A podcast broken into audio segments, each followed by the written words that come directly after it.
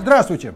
3 августа в Москве росгвардейцы без причины повалили и излупили дубинками молодого человека. Позже правоохранители заявили, что этот парень, актер Павел Устинов, вывихнул плечо росгвардейцу.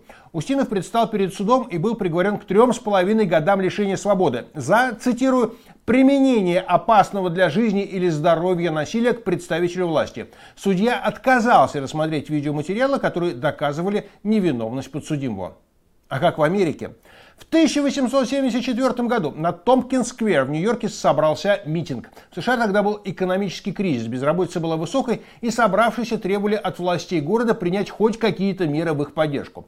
Власти Нью-Йорка сперва разрешили митинг, но в последний момент отменили разрешение, никому не сообщив об этом, но предоставив полиции юридические основания для разгона мирного собрания.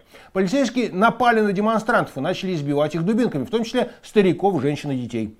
Демонстранты в ужасе разбегались, но несколько десятков человек, члены организации германских иммигрантов, оказали сопротивление. Джозеф Хофлинхер ударил полицейского тростью, а Кристиан Майер ударом молотка проломил правоохранителю голову. Хофлихер и Майер были арестованы, они обвинялись по тоже тяжелой статье, что и Устинов.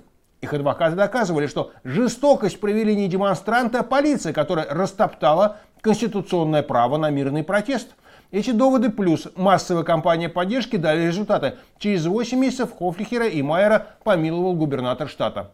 Такие дела.